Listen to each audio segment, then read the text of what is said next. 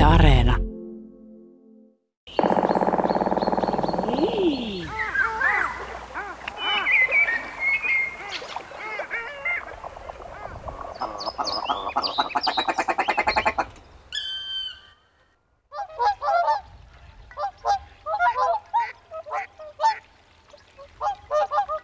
Kesäkuun 10. päivän vastaisena yönä 1949 kulkee kaksi miestä, kaksi poroa ja koira peräkanaa Suomen Lapin Enontekijön pitäjän erämaassa tunturilla. Siitä se alkaa Yrjö Kokon käänteentekevä kirja Laulujoutsen, jossa juonena on löytää ja kuvata hyvin harvinaiseksi käyneen laulujoutsenen pesä. Homma, jota moni oli turhaan yrittänyt. Kokolta meni siihen 5 vuotta, mutta tuloksena kirjassa on tarinan lisäksi aikanaan varmaankin hämmästyttäneitä ja edelleen tunnelmallisia kuvia laulujoutsenista myös pesällä. Vasemman rannan huurteen verhoamat puunlatvat heijastivat kohta nousevan auringon kajastusta. Mutta oikealta rannalta ne piirtyivät tummina silhuetteena kristallimaista taivasta vasten. Tässä sinessä näkyi valkoinen lintu mustassa sulassa. Vähäiset valonsäteet sattuivat kohti suorasti joutsenen kylkiin ja kaulaan, joten se erottui selvästi lumen sinestä. Keltainen nokkatyvi kuumotti kuin fosforivalo taikametsässä. 5 vuotta myöhemmin ilmestyi Laulujoutsen kirjalle jatkoa, teos Ne tulevat takaisin. Ja niin ne tosiaan tulivat. Ja Yrjö Kokon kirjoilla on tässä suuri merkitys, siis siinä, että Laulujoutsen palasi sukupuuton partalta ja päätyi lopulta myös Suomen kansallislinnuksi. Mutta minkälainen lintumies Yrjö Kokko oikein oli? Ja miten hän sopii tähän sarjaan? Mies, joka suhtautui tieteeseen myöskin kriittisesti. Hän pohtii Laulujoutsen kirjassa esimerkiksi sitä, loppuuko laulujoutsenen arvo tutkimuksen kohteena, kun se on mitattu ja punnittu, kun tiedetään elintavat ja kun on saatu riittävästi nahkoja museoihin ja munia kokoelmiin. Ja toteaa vielä jossain muualla, että tieteen narkoosilla voi nukuttaa sydämen runon. Juttelemme lintutieteilijä dosentti Timo Vuorisalon kanssa Turussa Kupittaan puistossa aluksi Yrjö Kokosta lintumiehenä. Yrjö Kokkohan muistetaan laulujoutsenen suojelijana ja Lapin ystävänä, mutta hän opetteli tuntemaan lintuja Viipurissa 1910-luvulla. Ja Jukka Parkkisen mainiossa elämäkerrassa kerrotaan, miten hän oli isoisältään saanut lahjaksi huonolaatuisen teatterikiikarin. Ja tällä teatterikiikarilla hän sitten tavaili lintumaailman lajien tuntomerkkejä viipurilaisissa puistoissa ja rannoilla. Yrjö Kokko oli oikeastaan karjalaista sukua. Hän oli syntyisin Sortavalassa 1903. Isä oli alunperin menestyvä tukkukauppias Bruno, joka myöhemmin kuitenkin sitten menetti varansa ja alkoholisoituikin. Perhesuhteet oli hiukan ongelmallisia, ehkä tämä isän alkoholismi oli siinä. Ja sitten oli sisarukset kuoli kaikki nuorina ja ainakin 2 sisarta tuberkuloosiin, muun muassa hyvin läheinen Greta-sisar. Niin kuin moni muukin linnuista koko ikänsä kiinnostunut, niin Yrjö Kokollakin tämä heräsi jo koulupoikana. Hän piti harakanpoikasia elätteinä. Myöhemmin hänellä oli sitten aikuisiällä Kesy Kurki pihapiirissä jossain, missä hän toimi eläinlääkärinä. Ja sitten hän oli laaja-alaiset kiinnostunut. Hän aloitteli kasvien keruuta ja lintujen munien keruuta, joka oli siihen aikaan hyvä tapa. Ja luopui niistä kuitenkin, kun hän alkoi tuntua pahalta. Se tuntui vähän semmoiselta luonnon raiskaamiselta se munien keruu. Hänellä oli sitten selvästi tämmöisiä filosofisia pohdintojakin. Hän muun muassa kiinnosti eläinten sielun elämä ja hän koulupoikana leikkeili sammakoita ja yritti löytää sielun sieltä leikeilystä eläinparasta. Ja tämä aihe kiehtoi hän itse asiassa vuosikymmeniä. Tässä kirjassa Sota ja Satu, niin mun mielestä hän hienosti muistelee jossakin vaiheessa sitä, että miten ne lapsuuden muistot sieltä Viipurista niin tuli hänelle sitten sota-aikaan mieleen ja jotenkin lohdutti siellä sotavuosina. Joo, kyllä vaan. Kokkohan oli eläinlääkäri. Hän opiskeli eläinlääkäriksi 1920-luvulla. Hän kävi opintojaan Hannoverissa, Tartossa ja Viinissä. Hän oli jatkuva rahapula, koska isä oli tosiaan menettänyt varansa ja opiskelun tuli taukojakin rahan puutteen takia. Mutta aikanaan hän valmistui eläinlääkäriksi ja elätti itseään aika pitkään näillä hommilla. Ja sotavuodet oli hänelle tosi tärkeitä ja hänen tunnetun teoksensa Pessi ja Illusia oli jatkosodan asemasotavaiheen tuotos. Ja kirjan lukeneet kyllä hyvin ymmärtää, että se on sotajan tuote. Tämä on oikeastaan tämmöinen sadun ja toden yhdistelmä niin kuin jotenkin yhdistää Kokon tuotantoa. Olen itse biologi enkä kirjallisuustutkija, mutta esimerkiksi Pessin ja Illusian luontokuvaus on täysin autenttista. Sieltä löytyy kuukkeli ja erilaisia hyönteisiä, ja Suomen silloinen valtion luonnonsuojeluvalvoja Reino Kalliola kutsuikin Pessiä ja Illusiaa biologiseksi saduksi. Se oli aivan haltioissaan. Kun tehdään tätä sarjaa suomalaista legendaarisista lintututkijoista, jossa nyt tämä tutkija on tässä aika väliäkäsite, niin miten tämä, nimenomaan nämä linnut, miten sä ajattelet, että mikä on lintujen merkitys ollut Yrjö Kokon elämässä? Tämä on oikeastaan tosi hyvä kysymys, koska hän ei ollut mikään semmoinen kenttäornitologi ollenkaan varsinaisesti. Hän tosiaan saavutti varmaan ihan kohtuullisen lajintuntemuksen, mutta ei hän niin kuin esimerkiksi julkaissut missään lintuhavaintojaan missään tieteellisemmissä lehdissä. Hän tykkäsi varmasti linnuista. Hän oli aikoinaan kaskisilla tarkkailu harmaasiepon pesäkäyttäytymistä siinä pihapiirissä. Voisi ehkä sanoa, että hän oli jonkinlainen linturomantikko. Eli hän kiehtoi Kalevalan maailma. Laulujoutsen oli tämmöinen myyttinen Kalevalan lintu. Alli, Jäänreunan lintu, on yksi hänen kirjoistaan, ja sitten tosiaan Laulujoutsenesta 2 kirjaa. Ja sitten hän tosiaan ihan kirjasi koulupoikana lintuhavaintoja kyllä havaintovihkoonsa. Viipurihan on aika hyvä paikka tarkkailla arktisten vesilintujen muuttoa, kun ne lentää siitä sinne pohjoisille alueille pesimään. Joo, se on aivan erinomainen tämmöinen Arktikan tarkkailupaikka. Viipurin lahti ja lähialueet, siinä on Virolahtikin aika lähellä. Siihen aikaan ei tämmöistä Arktikan tarkkailua varmaan ollut, vaikka teema oli ollut esillä jo Juhan Aksel Palmenin väitöskirjassa useita vuosikymmeniä aikaisemmin. Tämmöisen havainnon Kokko kuitenkin kirjasi kansalaissodan ajalta, joka liittyy tähän ylimuuttavaan Arktikaan Viipurissa, kun valkoiset olivat saamassa haltuunsa kovien taistelujen jälkeen Pappulanlahden rantaa huhtikuun lopussa. Niin Kokko oli linturetkellä samaan aikaan ja kirjasi havaintoja. Ja Viipurin esikaupungit olivat tulessa. Siellä oli käyty ankaria taisteluja, ja hän sattui näkemään ylimuuttavan laulujoutsen parven juuri huhtikuussa 1918. Hän oli siis silloin vielä nuori poika, tai tämmöinen aikuisien kynnyksellä. Ja häntä kiehtoi, kun tämä tulipalojen valonkajo sai ylilentävät joutsenet näyttämään ihan punaisilta. Ja hän palasi tähän vielä myöhemmin, sit, kun hän kirjoitti Laulujoutsenesta, tähän varhaiseen muistoon. Laulujoutsenesta erityisesti voisi sanoa sen, että sehän oli sitä pidettiin Karjalassa pyhänä lintuna, toisin kuin Lapissa. Hän tunsi jotenkin tätä Laulujoutsenta kohtaan tämmöistä kiinnostusta pitkän aikaa. Ja sattumoisin, kun hän palasi Sortavalaan 9 lukuvuodeksi opiskelemaan kouluvuosinaan, niin hän näki täytetyn Laulujoutsenen koulun kokoelmissa ja huomasi, että se oli hänen isänsä ampuma. Sitten oli isäsuhde oli aika traumaattinen, että kuka tietää mitä kaikkea tässä on sitten taustalla. Mutta joutsenilla ei mennyt Suomessa ollenkaan hyvin 1900-luvulla. Ei kyllä sen paremmin Ruotsissakaan. Eli ryöstöpyynnin ansiosta kannat olivat hupenemassa lujaa vauhtia. Ja tämä Kalevalan myyttisen linnun kohtalo suretti Yrjö Kokkoa. Niin hän järkyttyi siitä varmaan, kun hän näki, että se on hänen isänsä ampuma se joutsen, joka oli siellä esillä. Kyllä se varmaan oli näin, ja hänellä oli tosi traumaattinen isäsuhde, ja välit isään katkesi oikeastaan suorastaan väkivaltaisesti. Et isä oli humalapäissään tullut aseella uhkaamaan häntä ja hänen pikkusiskoaan, ja siinä oli kai sitten käsirisyä tullut ja muuta. Eli hänellä oli aika traaginen perhetausta, ja ehkä tämä, että isä on vielä joutsenenkin ampunut, niin sai hänet sitten niin kuin osittain joutsenen puolesta puhujaksi. Sitten on sanottavaa vielä tästä joutsenesta sekin, että sehän on tietenkin, siihen aikaan oli Lapin lintu tai Itä-Suomen Kairojen lintu. Ja tämä Yrjö Kokon innostus Lapin elämänmuotoon niin, ja samalla Lapin luontoon, niin sillä on jokin liittymäkohta hänen suosikkikirjaansa, lempikirjansa kouluvuosilta, joka oli amerikkalaisen Ernst Thompson Setonin Kaksi partiopoikaa, joka oli vuonna 1903 ilmestynyt alkuperäiskielellä ja käännettiin suomeksi 1917. Se kertoo 2 nuoresta pojasta, joilla on vähän onneton perhetausta ja jotka yhdessä rupeaa tutkimaan luontoa ja ennen kaikkea ihanoivat intiaanikulttuuria tosi paljon.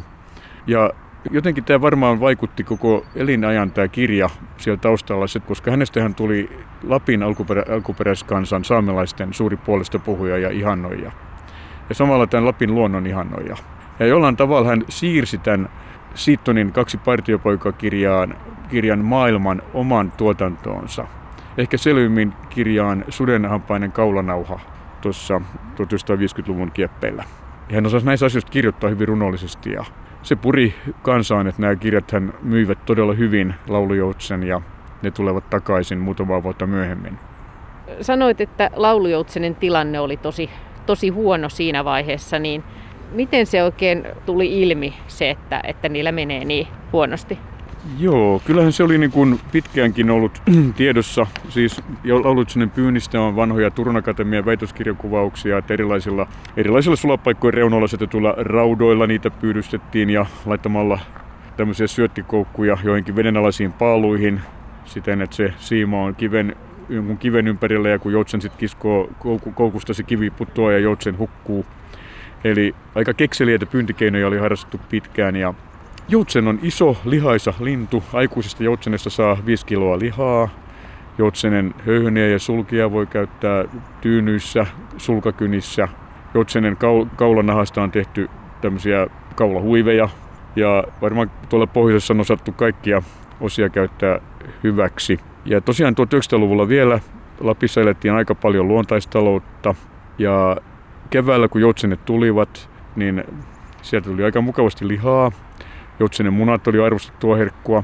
Sitten vielä sulkasoton aikana keskikesällä joutsenia oli helppo saada kiinni ihan vaikka juoksemalla, kun oli lentokyvyttömiä vaihtaessaan sulkia. Eli niitä pyydettiin sekä kevätmuutolla, kun ne olivat saapuneet, mutta varmaan myös ihan odotettiin sitä, että ne alkaisi pesiä, niin saataisiin vähän muniakin talteen. Ja ehkä parasta oli käydä joutsenpyynnissä siinä vaiheessa, kun poikasta oli lähdössä pesästä, niin saatiin saaliksi sekä emot että poikaset. Tiettävästi näitä poikasia joskus otettiin kiinni ja lihotettiin vielä sitten, että saataisiin vähän isompia ateria. Ja todellakin pyynti oli innokasta ja tähän asiaan Yrjö Kokko sai aikaan valtavan asennemuutoksen. Hän julkaisi tosiaan vuonna 1950 kirjan Laulujoutsen, joka sitten niin kuin asiapohjaltaan perustui aika paljon Einari Merikallion Suomen luonnossa vuonna 1949 julkaiseman artikkeliin, jossa oli todettu, että Suomessa oli ehkä 15 paria jäljellä. Siis Einari Merikallio, puhuttiin toisessa jaksossa, niin kartoitti ensimmäisenä ikään kuin Suomen lintulajiston ja ensimmäisenä maailmassa saatiin käsitys jonkin maan linnuista. Ja tässä yhteydessä sitten hänelle selvisi, että kappas laulujoutsenia onkin tosi vähän. Niinkö se kävi? Se kävi juuri näin. Eli tosiaan Laulujoutsen kirjassa Yrjö Kokko aika paljon siteraa Einari Merikalliota, joka laski Suomen linnuston itse asiassa parinkin, 3 vuosikymmenen aikana, ja Suomihan oli lintulaskentojaan johtava maa maailmassa Merikallion työn ansiosta. Ja Merikallio näitä laskentoja tehdessään sitten huomasi Laulujoutsenen perikadon. Tämä kirja oli tämmöinen fakten ja fiktion yhdistelmä, niin kuin Kokolla oli tyypillistä. Eli siinä 2 miestä, Tiiti ja Niuniu, eli Yrjö Kokko ja sitten hänen ystävänsä Sulo Rova, joka oli enontekijöläinen poliisi, etsivät usean vuoden aikana käsivarren erämaista joutsenia ja Kokko sitten valokuvasi niitä.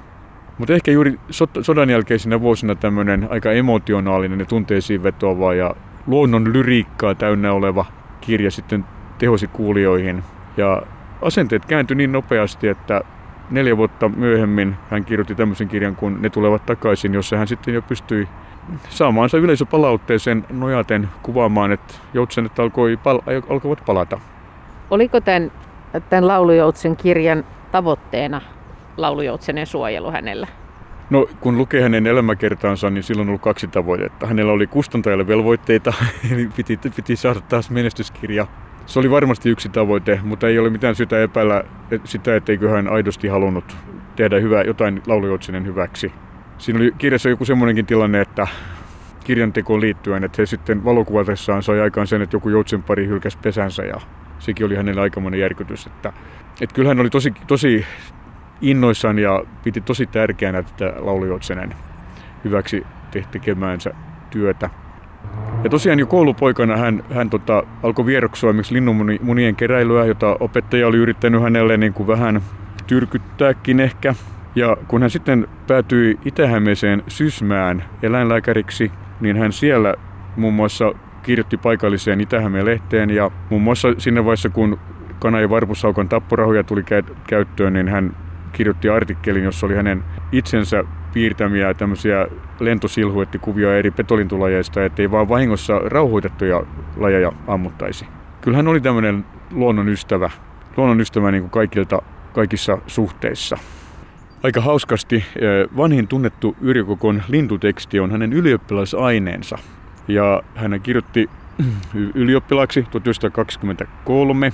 Ylioppilasaineen otsikkona oli Yksimielisyys on voimaa, ja kun ajatellaan kansalaissodan jälkeistä Suomea, niin varmaan äidinkielen opettaja odotti jotain sovinnollista tekstiä, ehkä valtakunnan eheyttämisestä, mutta Yrjö Kokko kirjoitti aineessaan siitä, miten räkättirastaat puolustautuvat yhdessä pesille kiipeäviä, munia rostelevia pikkupoikia vastaan. Ja hänen äidinkielen opettajansa Onni Brummer ei ollut tästä ollenkaan ilahtunut ja antoi improbaattorin eli hylätyn. Mutta tässä kävi niin, että kun aine sitten aikanaan tuli takaisin ylioppilastutkintolautakunnalta, niin se sai laudaattorin eli korkeimman mahdollisen arvosanan. Eli ylioppilaslautakunnassa oli sitten huumorintajua riittänyt. Yrjö Kokko sai tosiaan oikeastaan heti Laulujoutsen kirjojen jälkeen jo tämmöisen aika legendaarisen maineen luonnonsuojelun edistäjänä. Ja esimerkiksi Niilo Söyrinki Suomen ensimmäisessä luonnonsuojelukäsikirjassa vuonna 1954 kirjoitti jo kovin ylistävin sanoin. Eli itse asiassa samoin aikoihin, kun tämä toinen joutsenkirja oli vasta ilmestymässä. Eli Kokon ansiot kyllä huomattiin hyvin nopeasti. Ja Kokko on haudattu Lempäälään. Hän menehtyi Helsingissä vuonna 1977 ja täällä Lempäälän haudalla on Viljo Savikurjen tekemä veistos pojasta, joka pitää joutsenta sylissään. Tämä sopii monellakin tavalla oikein hyvin. Joutsenella on tosiaan ollut tämmöinen symbolinen merkitys ja jollain tavalla joutsenten lento on yhdistetty ehkä lapsen kehitykseen tai kasvuun. Tanskasta on tämmöinen arkeologinen löytö, jossa ilmeisesti kuolleena syntynyt pikkulapsi on haudattu joutsenen siiven päälle. Yrjö Kokko tuli hyvin toimeen lasten kanssa. Hän valokuvasi paljon lapsia ja näissä hänen kirjoissaan on tosi runsaasti juuri lapsia esittäviä kuvia. Ja näin ollen tämä tämmöinen veistos joutsenta sylissä pitävästä pikkupojasta sopii oikein hyvin hänen muistomerkikseen. Miten ajattelet, että jos Yrjö Kokko ei olisi kirjoittanut näitä kirjojaan laulujoutsenesta, niin olisiko käynyt hullusti? Olisiko meillä enää laulujoutsenta täällä? No, olisi voinut tapahtua tämmöinen niin kutsuttu paikallinen sukupuutto, eli laulujoutsen olisi ihan oikeasti voinut varmaan hävitä tai olla hyvin lähellä häviämistä Suomesta. Ja oikeastaan se olikin jo siinä tilanteessa 40-luvun lopulla, vaikka Merikallion tilannearvio ei ehkä ihan kaikkia joutsenenpesiä onnistunut tavoittamaan. Mutta itse uskon, että vähitellen kuitenkin joutsen olisi palannut. Kyllä se luonnonsuojeluajattelu kuitenkin sitten sodan jälkeisenä vuosina vähitellen alkoi vahvistua, ja ennen kaikkea kun ihmisten hyvinvointi kasvoi, niin ei oltu enää niin riippuvaisia metsästyksestä ja munien keräilystä vaikkapa ihmisravinnoksi. Niin kyllä varmaan ennen pitkään joutsen olisi palannut, mutta mun mielestä on ihan selvää, että Yrjö Kokon aiheuttama asennemuutos, se pudotti vainon varmaan murto-osaan ja nopeutti laulujoutsenen paluuta merkittävästi. Hän ojensi kiikarin minulle, mutta en voinut erottaa poikasia. Pitkän aikaa tarkasteltuani huomasin sentään, miten jotakin harmaata alkoi työntyä esiin mamman kainalosta. Emo käänsi arvokkaasti päätään sivulle ja samassa tuo harmaa hävisi sen valkoisten sulkien piiloon. Jonkin ajan kuluttua putkahti mamman pyrstön alta vaalean harmaa poikanen pesän mustalle reunalle. Joutsenpienokainen ei näyttänyt pysyvän kunnollisesti jaloillaan, vaan konttaili ryömien emonsa vieressä ja sukelsi sitten taas näkymättömiin. Välimatka oli niin pitkä, että kaiken saattoi pikemminkin vain aavistaa kuin todella nähdä. Enää en kuitenkaan voinut epäillä, mitä oli tapahtunut. Jo toisen kerran olivat laulujoutsenet onnistuneet pesimään Latvalammella. Minulla oli lapsuudessani, niin kuin minun sukupolveni nuorilla oli nämä Setonin kirjat, Kaksi partiopoikaa, villejä eläimiä ja muita. Täällä minä olen voinut elää luonnossa.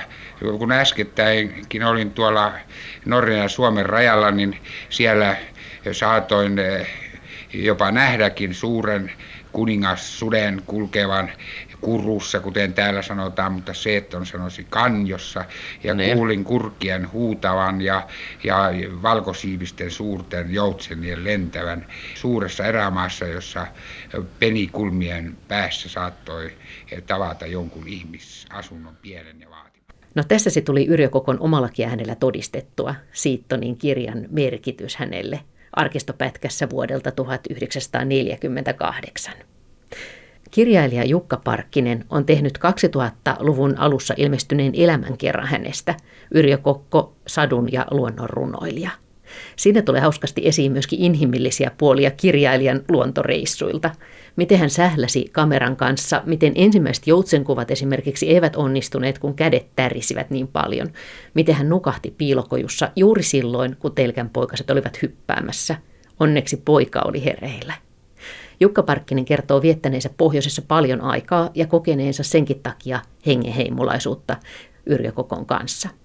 Me tapaamme Helsingissä Munkkivuoressa metsän laidalla ja lähdemme mekin liikkeelle isän ampumasta laulujoutsenesta siellä Sortavalan koulun vitriinissä. Yrjö Kokolla oli se käsitys, että tämä joutsenen ampuminen tavallaan suisti sitten heidän koko sukunsa alhoon, eli kun pyhä lintu oli surmattu, niin siitä tuli jonkinlainen kirous. Eli hän vähän näin mytologisesti tulkitsi asiaa. Miten hän sitten uudestaan kiinnostui tämän jälkeen laulujoutsenesta aikuisena? No se kävi sillä tavalla, että kun Kokko ja hänen yksikkönsä oli lähdössä Lapin sotaan, niin tuolla Savonlinnan lähellä asemalla oli joukot majoitettu ja siellä Kokko sitten jostain sanomalehdestä luki tarinan laulujoutsenesta ja tämä oli jonkinlainen lähtölaukaus sitten sille, että hän halusi lähteä Lappiin ja etsimään joutsenen pesää. Se oli semmoinen sanomalehti-artikkeli, uutisen tapainen. Siinä kerrottiin, että lappalaisille oli tapana tehdä lapselle tommoinen helistin. Pantiin luupala kuivattuun joutsenen kurkkuun ja tämä jotenkin kosketti sitten Kokkoa, että se oli jonkinlainen tämmöinen maaginen väline. Sitten Yrjö Kokko myöskin valokuvasi laulujoutsenia. Kyllä, hän oli aloittanut sota-aikana valokuvaamisen ja hän kuvitti valokuvilla tämän Pessi ja Illusio -kirjan ja hän siellä sitten Lapiretkillään kuvasi paitsi laulujoutsenia niin myöskin muita lintuja. Ja hän oli aika suoraviivainen valokuvaaja sillä tavalla, että hän kehittikin nämä filmit siellä erämaassa ja sen takia ne onkin aika tavalla rakeisia niissä olosuhteissa, että siellä huudeltiin tunturipurossa ja pantiin koivuoksaan kuivumaan ja näin. Hän halusi nähdä heti, mitä oli saanut filmille. Niin, vähänpä tiesi siihen aikaan, että tulee tämmöinen digiaika, jolloin se on mahdollista. Näin, tekniikka ei ollut vielä kehittynyt niin pitkälle. Ja hänellä oli se kalustokin vähän aika tavalla alkeellista.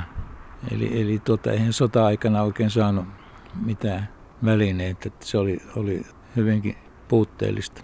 Näissä hänen laulujoutsen kirjoissaan, niin onhan niissä kuitenkin hienoja kuvia laulujoutsenista. Kyllä.